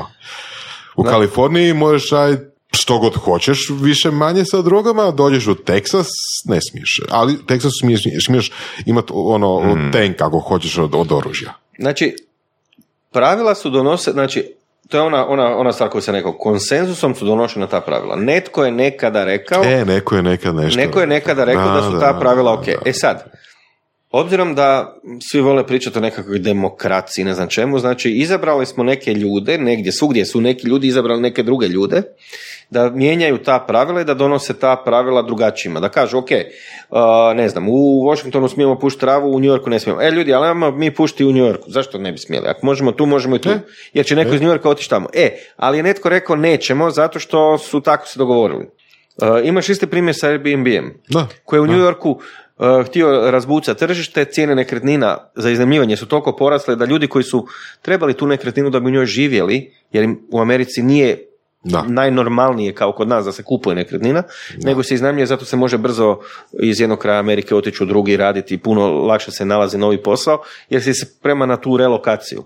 Ali onda ne možeš to raditi ako imaš, uh, ako je cijena nekretnine otišla sky high, zato što on za tjedan dana zapravo iznajmi za onoliko koliko ti platiš za mjesec dana, ili čak više. Da. I onda su odlučili, ok, ne može. Ili imaš nekretninu za dugotrajno iznajmljiv- iznajmljivanje, ili imaš nekretninu samo za kratkotrajno. I onda su rekli kratkotrajno 14 dana. I riješio se problem. U Berlinu, Uber je došao i rekao sad ćemo mi razbucati tržište. Oho, dobro, Njemačkoj baš neće ići. Šta su rekli uh, gradon, načelnici, gradonačelnici, odnosno uprava grada Berlina, znači Da, community, da, da. i rekao sljedeće, ok, može, ali uh, osnovni prvi Uber u Uberu u uslugama je taksi. Bilo koji berlinski taksi koji to želi. I njima ne možete uzimati x postotaka, nego ono koliko mi kažemo. Mhm. I on je najjeftiniji. Hoćeš Uber X, malo bolji auto, može. Hoćeš Uber Limo, limuzinu, pa nema problema. Hoćeš Uber Heli, a može i Heli, nije problem. Ali su stavili pravila. I dan danas rade. Da. Tako da uvijek se može naći e, ono, stvar za opće dobro. Jer ja mislim da ne može, naravno, ok, ti imaš svoju državu, ti si car, kralj, apsolutni monarh i kažeš ovo je pravilo i nema drugih pravila nego onog što ja kažem. Ok, ali mislim da smo taj Ok, Dražene, onda nam reci koja su po tebi pravila dobrog istraživačkog novinara? dobro e, pravila. Huh, baš se me sad zatekao. Ali moraš reći sad, dobro pitanje. Neću ti reći dobro pitanje, jer znam odgovor po onome što ja smatram da je, da je ok. Znači, uh, istraživačko novinarstvo kao definicija ne postoji. Ono je uvijek uh, posljedica nečeg interesa i toga da je novinaru netko dao informaciju na osnovu koje on može krenuti u Čekaj, čekaj, istraživanje. čekaj. Znači sad, što ti kažeš, da, da, da ne može postojati novinar koji sam po sebi dođe do ideje da ide, nešto kopat. Ali ne, jer ni ti nisi ni- niti na jednu ideju koju si došao u svom životu, nisi došao sam od sebe. Nije se- Dobro, okej. Tako ti je tu. Znači, neko ti daje inicijalnu informaciju. Ona može biti jedna riječ, ona može biti asocijacija, Pa ona može biti normalno, metafora, ni- što niko ne živi na otoku. Da, ali šta, ali šta ti hoću reći? Znači, u mnogim, u, u- po meni, u većini slučajeva je neko nekome rekao informaciju na osnovu koje je novinar počeo istraživati informaciju. E sad, ti si me pitao koja su pravila. Pravilo je, postoje nekoliko ključnih novinarskih pravila. To je da uvijek moraš pitati drugu stranu. Znači, ne mogu, uh, ja pišem o njemu, a ti si mi dao informaciju o njemu. Ne mogu ja samo o njemu pisati, a da njega ne pitam šta on misli o tome. Mhm. Jer prije svega uh, i mo- mogu te i kazneno goniti nakon toga. Znači moraš pitati. To je prva stvar. Uh, ok, ponekad se to pitanje svede na, recimo kad radiš neku biznis temu, da li firma X kupuje firmu Y, firma X je na burzi, firma Y nije, onda pitaš firmu X da li vi kupujete firmu Y, onda ti oni kažu klasičnu rečenicu, e, nažalost ne možemo vam komentirati burzovne i e, špekulacije jer mi smo tvrtka na burzi i to može rezultirati blat. Znači, dobit ćeš takav odgovor. Ali si pitao. Niko ti možeš reći nisi pitao. Oni naravno mogu reći hoće ili neće. Oni mogu na osnovu toga reći ok, mi ćemo njemu reći, u tom trenutku ćemo obavijestiti burzu, znači zapravo naše dioničare i stvar i priča funkcionira. Znači moraš pitati drugu stranu. Moraš biti oprezan uh, s time i to postoji i u novinarskoj struci postoje čak i načini kako se to radi uh, obazriv prema, prema ljudima. Znači ne možeš ljude, uh, njihov privatni život izvlačiti radi toga da bi im napakostio u medijima jer to nema smisla i to se ne radi. Moraš biti obazriv prema djeci, znači postoje način kako se djeca štite u medijima. Mhm. naravno, postoje stvari od javnog interesa i to je ono ključno. Treba biti jako dobro sposoban otkriti što je zapravo javni interes. Jer neka informacija možda je i nije od javnog interesa. Odnosno, kad smatramo šta je javni interes. Javni interes je da ta informacija rezultira time da se recimo zaustavi neki negativni proces, Odnosno u nekom trenutku da se pokaže nešto, nešto pozitivno. Znači netko je, ne znam, evo recimo, grad Samobor je odlučio uh, napraviti, uh, kupiti softver koji će im omogućiti upravljanje gradskim nekretninama. Znači nekretninama u, u vlasništvu grada. Ja znam pouzdano da postoje pardon, neki veliki hrvatski gradovi koji uopće nemaju pojma koliko imaju vlastnih nekretnina. Čekajte ljudi malo. Znači naše pare, jer smo mi građani tih nekih gradova ili države, vise negdje i ne koriste se. A možda ima netko, možda se ti sljedeći koji će doći u neki prostor u nekom gradu u Hrvatskoj i reći, ali ja želim taj prostor iznajmiti. I onda će ti neko reći, ali ljudi, mi ne znamo čije je to. A ispostaviti se je recimo vlasništvo grada. I grad je mogao to tebi iznajmiti za jedan. I ti to urediš, privedeš svrsi, e, okolina postane drugačije, nešto, je li svi imamo korist od toga? A grad je opet nešto zaradio. Ovako to stoji zapušteno, vjerojatno premazano ko zna kakvim oglasima. Ok, znači recimo to je jedna, jedan primjer gdje informaciju bi trebalo gurat van. Tako je, apsolutno. Bilo novinar, bilo da ne, evo recimo to bi svako treba znati. Pa tu je sad pitanje što znači svako treba znati. Znači, ja, ja ne svako bi... mogućnost da sazna, ajde. A, e, recimo da. Da. da. A, kada me pitaš šta je još bitno kod novinarstva, znači, vrlo važno je da se ti osjećaš pritom dobro. Jer ja smatram da uh, jedan put me jedan prijatelj jako dobar, uh, pitao zašto se baviš novinarstvom kada od toga ne možeš dobro živjeti. mm On se njega pitao što znači dobar život. mm Na, da li dobar život znači da imaš puno para, voziš skupi auto i tako dalje, ili dobar život znači da se ti osjećaš pritom dobro. I on rekao, reci što je tebi bitno. Ja rekao, gle, meni je bitno sve. Mhm. Naravno, volio bi da vozim bolje auto, volio bi da svašta nešto, ali uložio sam u, umjesto u auto uložio sam u kamere, umjesto u ovo uložio sam u nešto drugo, u putovanje, ja obožavam putovat i poslovno i privatno, e, tako da mi nije to problem. Ali kažem, ako gledaš novinarstvo kao nekakav uh, alat kojim ćeš postati ekstremno bogat, nećeš. Mhm. Barem ne uh, ako nemaš mogućnost da, da digneš vrlo brzo na neku razinu. Ok, samo bih tu dao komentar uh, u jeziku, uh, znači odnos uh, hrvatskog i engleskog. Znači u hrvatskom jeziku to je bogatstvo što je prva asocijacija na materijalno bogatstvo, a u engleskom je to wealth. Da. Ako mi uzmemo širi kontekst, znači broj kontakata koje ti imaš znači u, svo, u, svojoj mreži, ljudi s kojima si radio intervjue, informacije koje si skupio, meni, ja mislim da je to wealth. Apsolutno, pa evo, da meni je bilo vrlo zanimljivo, znači kad sam ja došao na digitalni marketing na Algebri, uh, ajmo reći, moji kolege studenti, koji su od mene u prosjeku mlađi toliko da im ja mogu u većini biti otac. I je bilo užasno čudno što sam ja sa većinom profesora na ti. uh A zašto sam je bio sa većinom profesora na ti? Jer sam radio sa svima njima. Da. Doslovno možda ne u, u 100%, ali u 90%, barem s nositeljima kolegija, ok, nek, s nekim asistentima, nekim koji su dolazili ko gosti predavači, nisam ih znao, ali većinu tih ljudi sam ja znao od prije, zato jer sam s njima radio ili intervjue, ili se družio na konferencijama, ili razgovarao o bilo kakvim temama. E to je ono što si sad lijepo rekao, taj, da li je to bogatstvo? Ja mislim da apsolutno je. Mhm. Jer kad ti imaš nekoga koji je stručan u svom području, pita o nekoj informaciji koju ti ne znaš dovoljno dobro, a znaš da on zna, onda ga pitaš. Znači, pitaću tebe za neke stvari, pitaću tebe, pitaću tako stotine ljudi oko sebe, jer ja tvrdim da ja ne mogu sve znati. Mhm. Jer ono što sam na početku rekao, kad bi ja sve znao, onda bi imali problem. o- ogroman. Mislim, ja bi imao prvi problem, a onda bi svi oko mene imali problem. I treba ljude pitati, treba ljude slušati, treba s ljudima razgovarati.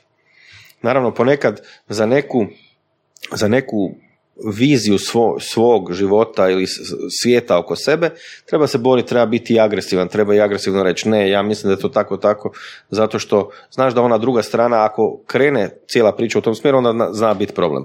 Ali, kažem, um, bogatstvo je, nije samo novac. Ali novac puno stvari omogućuje da budu jednostavnije. Znači neće uh, novac, uh, znači ono što je recimo zanimljivo, u novinarstvu će novac omogućiti da se ja mogu baviti duže nekom temom, Tako je. da se Tako mogu baviti, uh, da mogu, ne znam, istraživati, recimo da imam puno više novaca nego što imam Ali sada. to je i novac je jednako i doprinos. To sam ja sebi, mislim da mi trebalo deset godina da se to objasnim. To što ja sve više i više zarađujem, samo znači da ću ja moći sve više i više dati. Tako je. Znači, Jer biti novac je bitan zbog mogućnosti davanja. Bićeš oslobođen nekih ono egzistencijalnih problema koji, e, koji znaju biti e, onako vrlo napadni, zato što ti prvo egzistencijalni problemi ograničavaju čovjeka. Kreativnost. ono. Ograničavaju kreativnost jer si ne možeš, pos- ne možeš reći ok, danas neću proizvest ne znam što, nego ću danas se baviti razmišljanjem. Da, tako je. Danas ću otići na Sljeme i gledat ću Zagreb sa Sljemena Da. i gledat ću. Da. I gledat ću i dalje. Ali mi nije problem. E, samo ponekad je pitanje e, kako doći do tog novca Mhm. koji će ti to omogućiti i da li u ovim okvirima gdje živiš zapravo uopće E sad, znači, spomenuli smo tu ono promjena okvira, na promjena percepcije. Recimo, b- zanimljivo je to, ako se vratimo na temu, ako dođemo na temu podcasta Surove strasti, znači, upravo to, ki si ja možemo priuštiti, ja bih rekao da je to wealth. Apsolutno. Znači da mi možemo dva dana u tjednu a, snimat, da možemo opet e, sku, skupljati taj wealth kroz iskustva e, kvalitetnih gostiju koji su wow, to je apsolutni ono wealth. E, to se ne može check. novcima platiti. Da, da, da. To ne možeš novcem A platiti. o- ono, neko bi rekao e, gubitak vremena, e, gubite novac, ono, Pa možda i gubite novac, ali to ne, nije. ne, gub- gub- gubimo, objektivno gubimo novac. Ali kažem, ali ja pro- nisam percepcija, shvatio- procjena tog novca je Ali, onak, ali ti gubiš novac ako brojiš novac. Ako brojiš Točno, novac točno, uloženo točno, i vraćeno. točno, točno. Ali ako gledaš da si ti dobio neku informaciju od mene, najmanje do sad od svih, apsolutno. od svih ovih prije više, ali šta ti hoću reći, ako si dobio informaciju koja ti je otvorila neki drugi Totalno. vidik, Da. onda si zapravo dobio Pa, sve. Ma evo ti primjer jučer, e, što jedan gost koji sluša podcaste, Petar Bok, je napisao, poslušao je Kostovskog i napisao Da, da, je da mu je, da. da mu je u sat i deset minuta promijenjen business mindset. Da. Znaš, to je, znači nije bogatstvo samo Vorasu i meni, nego bogatstvo je, Uvijek je bogatstvo Slušaj, svima. da, Uvijek znači, je bogatstvo je- svima. Jer kažem, da. ljudi treba slušat, od ljudi treba uzeti ono što misliš da je najbolje. mm, A, trebaš biti spreman reći sebi ja ne znam. mhm. Kad si to spreman, onda si spreman dobiti neku novu informaciju. Mhm. Treba puno čitat. Nažalost, ja ne čitam više koliko sam nekad Da. mogao ili stigao.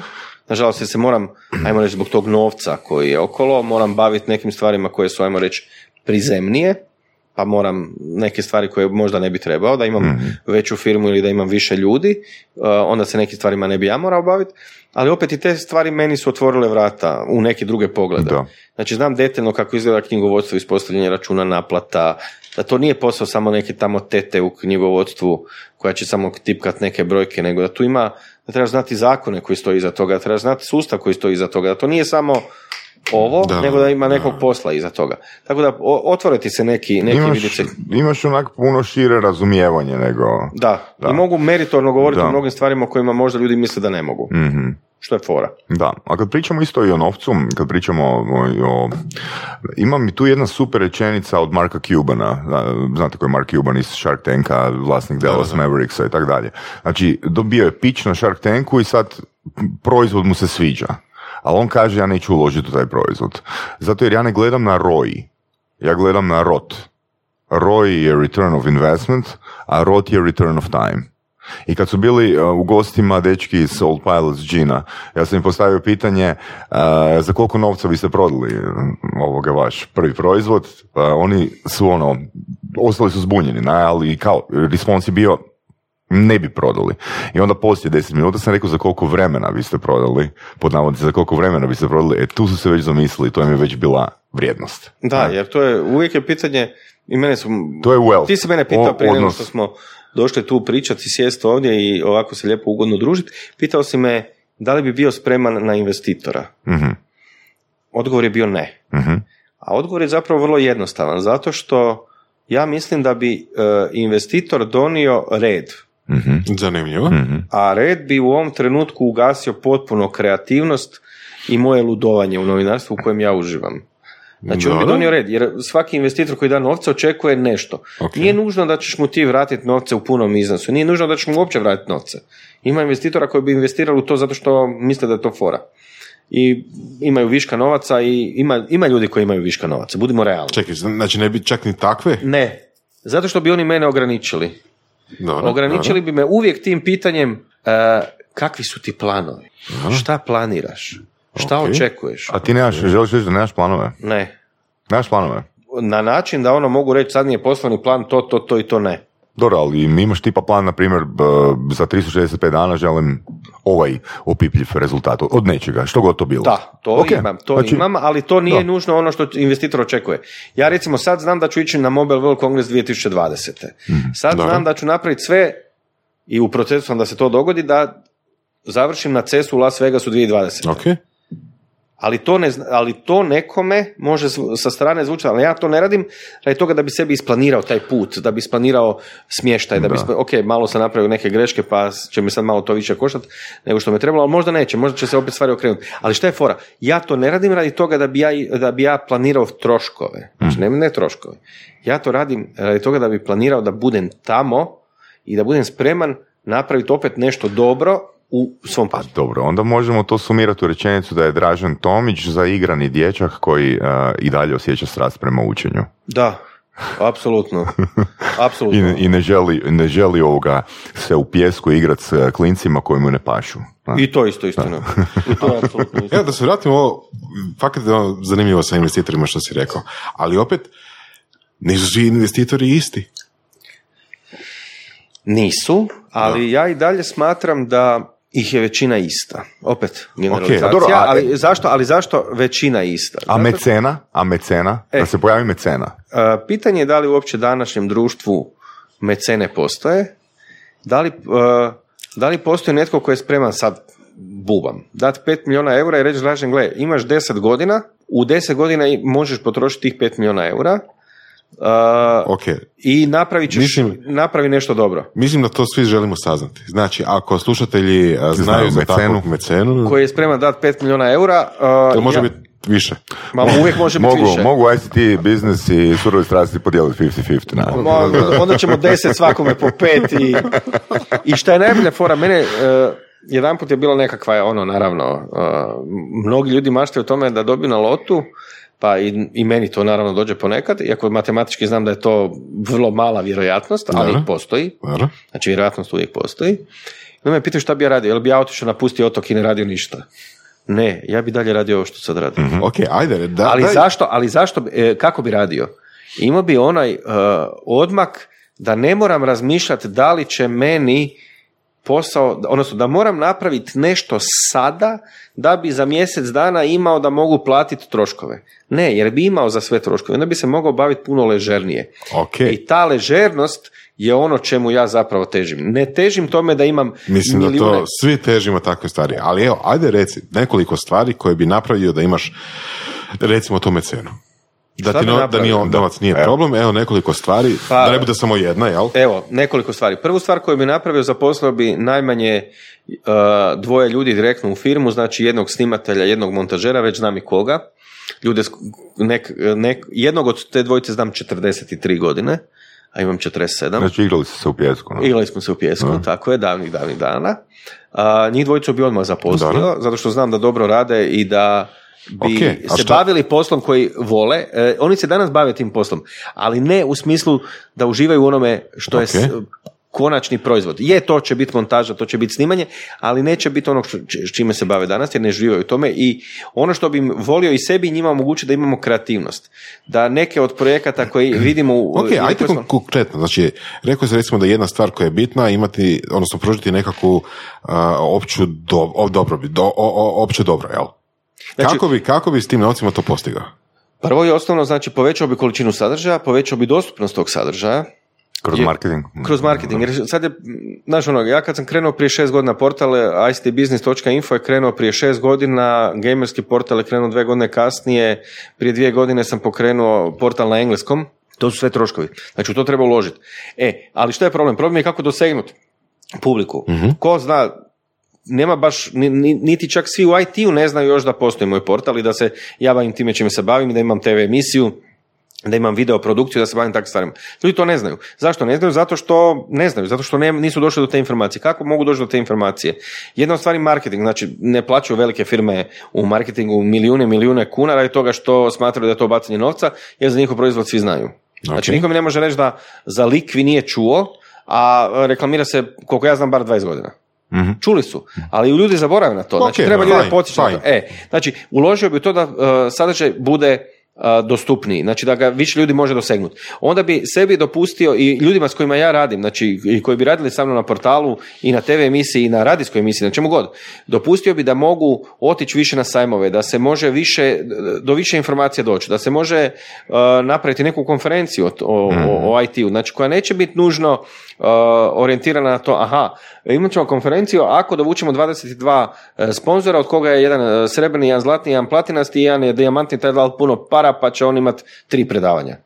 Ne, mene to ne zanima. Mene zanima da napravimo ovo što sad radimo tu.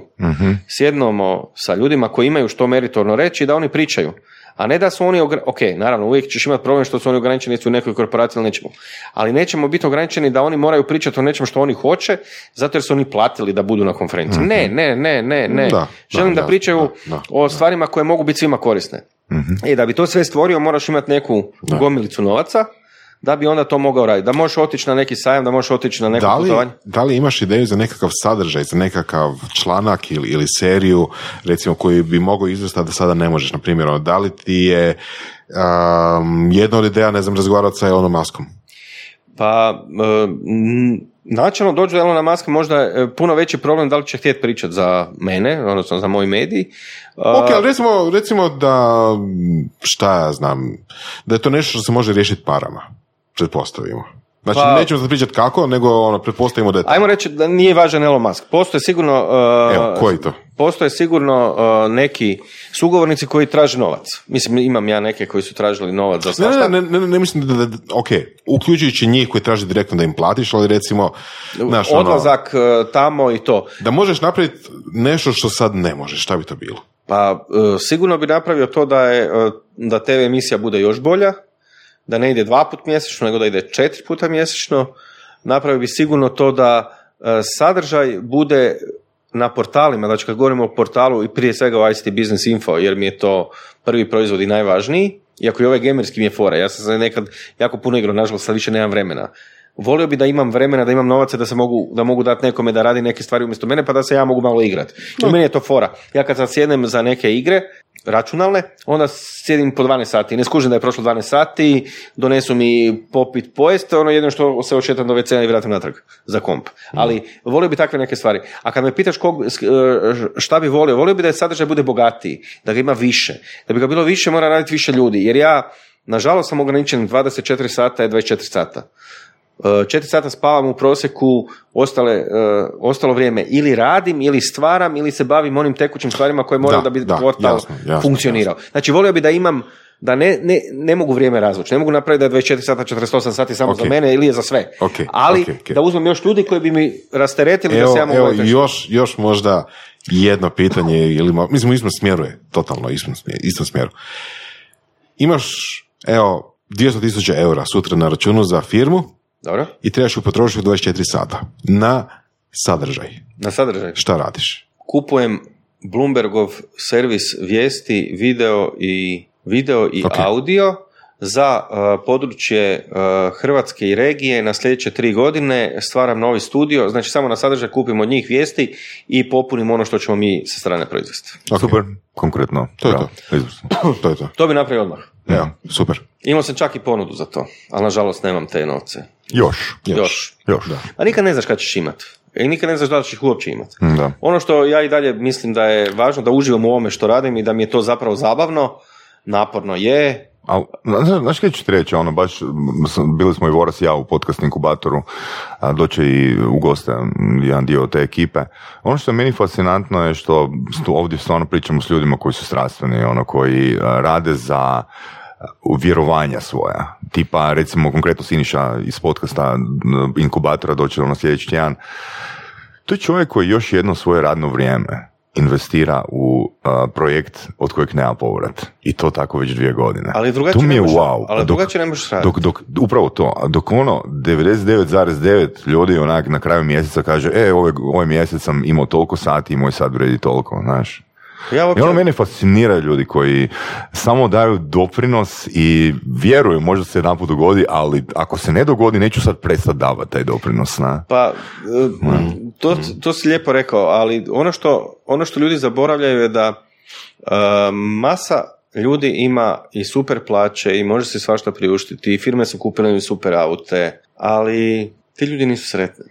Imam jako puno dobrih prijatelja koji rade za velike korporacije gdje ono sve naše plaće, sve ovo što mi sad razmišljamo kad govorimo o tim novcima koje bi imali pa bi nešto napravili su možda male jer oni dobiju puno više i, i, i ali pitanje je da su ti ljudi sretni.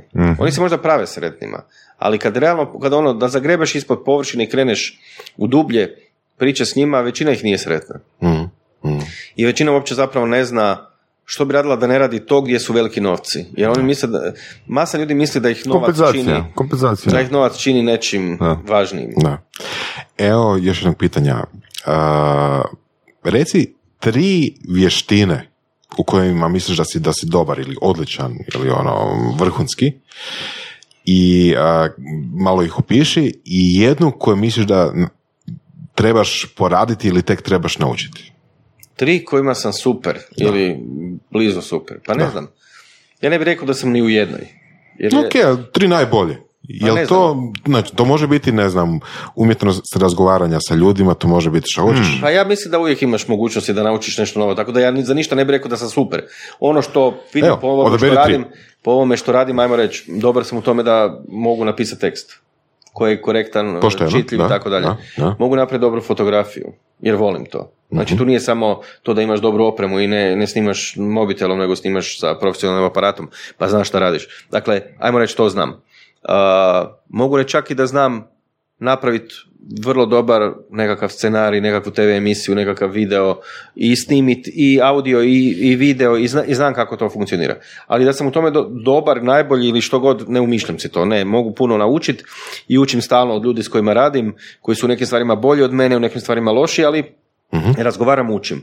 Ono što, kad me pitaš što mi je loše, pa ja sam ponekad vrlo nestrpljiv. Ja želim da neke stvari vrlo brzo nastanu, a ne nastaju. Odnosno, nastaju ako imaš novaca. Da se vratimo na pitanje novca. Znači, da imam novaca, uh, portali bi rasli puno brže nego što rastu sad. Obzirom da novaca nema u tim gabaritima koji bi, ajmo reći, realno trebalo biti da rastu jako brzo, e, jebi ga, nema, nema para, pa se snalaziš onim što imaš. Da, ja bi onak to uh, možda upakirao sa jednim primjerom kad sam ja se pripremao napisati svoju prvu knjigu i čitao sam sve i svašta kako se knjige pišu i tak dalje i onda sam u jednoj knjizi naišao na jedno pitanje prva stvar koju moraš definirati je za koga pišeš knjigu E sad, ono, tvoja asocijacija ili ono što si pročitao u prethodnim knjigama ili prethodnim blogovima je definiraj tržište. Definiraj tržište. I onda, a u toj knjizi je odgovor bio, ako si definirao tržište, u krivu si. Naravno. A zašto sam Ti krivo? knjigu pišeš za sebe.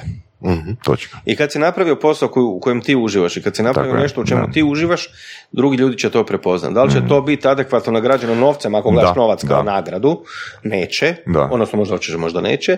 Ali ako radiš ono što zaista voliš i ulažeš u to sebe, to ljudi vide. I onda smo u biti na na nekom zaključku, znači, ok, koliko se god mi ono smijali da treba iz svoje mape, iz svoje glave stvarati neke projekte, a, možda se neće ostvariti if you build it, it will come, ali ćeš biti puno sretniji u procesu. Apsolutno. Na? Apsolutno. Jer niko ti danas ne može garantirati kažem, osim ako nemaš taj XY milijuna novaca, nekakvih novaca, kakvi god novci bili, i znaš da ih želiš potrošiti do kraja svog života, bio on još jedan dan ili 500 dana ili 5000 dana, a, ali ne moraš nikome ništa ostavljati u smislu da moraš ostavljati neka nasljedstva ili što god, onda trošiš radi toga da bi sebi olakšao. E tada se možeš baviti poslom koji, odnosno tada možeš raditi posao na način da ti nije problem više razmišljati o tome da je posao loš, da je posao dobar, da je posao ovakav ili onakav, nego jednostavno uživaš u tome da nešto stvaraš. Ja zaista uživam u stvaranju. Kada uh, ljudi koji hodaju po konferencijama, po IT konferencijama, mene će često vidjeti potpuno samog, uh, u jednoj ruci stativ, u drugoj kamera, na leđima ruksak sa laptopom. I ja ću doći, razvuću stativ, stavit ću kameru, snimit ću intervju, snimit ću još pokoji kadar, ponekad i da, ponekad i ne. Ali ja sam sretan kad sjednem poslije toga za kompjuter i u nekom trenutku krenem proizvoditi svoju TV emisiju, pripremiti ju za montažu jer imam a, montažera, montažerku koja to jako dobro radi. I kad to krenem pripremati, onda kad vidim tu količinu informacija koju sam ja vidio tamo i sad ih slušam još jedan Znači ponoviš ono što si razgovarao i shvatiš zapravo da je to super. Je, ljudi, teško je. Uh, Stativ ima 10 kila, kamera ima 12 kila i istegliš se ko ono, ko Navy Seals uh, i nosiš to sve na leđima i osjećaš se ko budala i ja znam da mi se kolege smiju, ali samo nek se smiju. Pa s tim bismo z- Može. s tim bismo zaključili. Ne, jer mislim da generalno ono, svim velikim inovatorima su se ljudi u početku smijali, da? Da? Ali u konačnici na kraju života ja mislim da je samo jedno pitanje bitno. Ono, za čim žališ? Što imaš manje, što imaš manje, što imaš manje ovoga odgovora, to si Bolje. to si ovoga izabrao da. Tako da, Dražene, evo, fakat ti hvala što si s nama podijelio svoj vama što proces misli.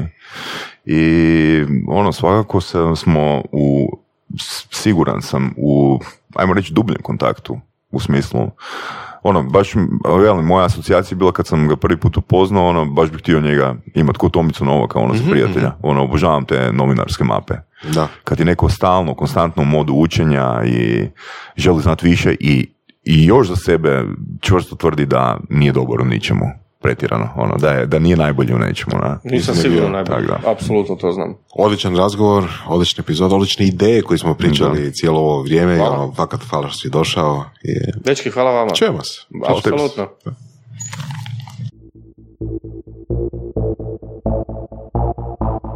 Slušali ste podcast Surove strasti. Ako vam se sviđa, lajkajte. Ako se slažete s gostom, komentirajte. Ili ako se ne slažete, Ako imate pitanja za ovog ili druge goste, pišite nam u komentarima. šarite nas prijateljima sa sličnim interesima i čujemo se u sljedećoj epizodi.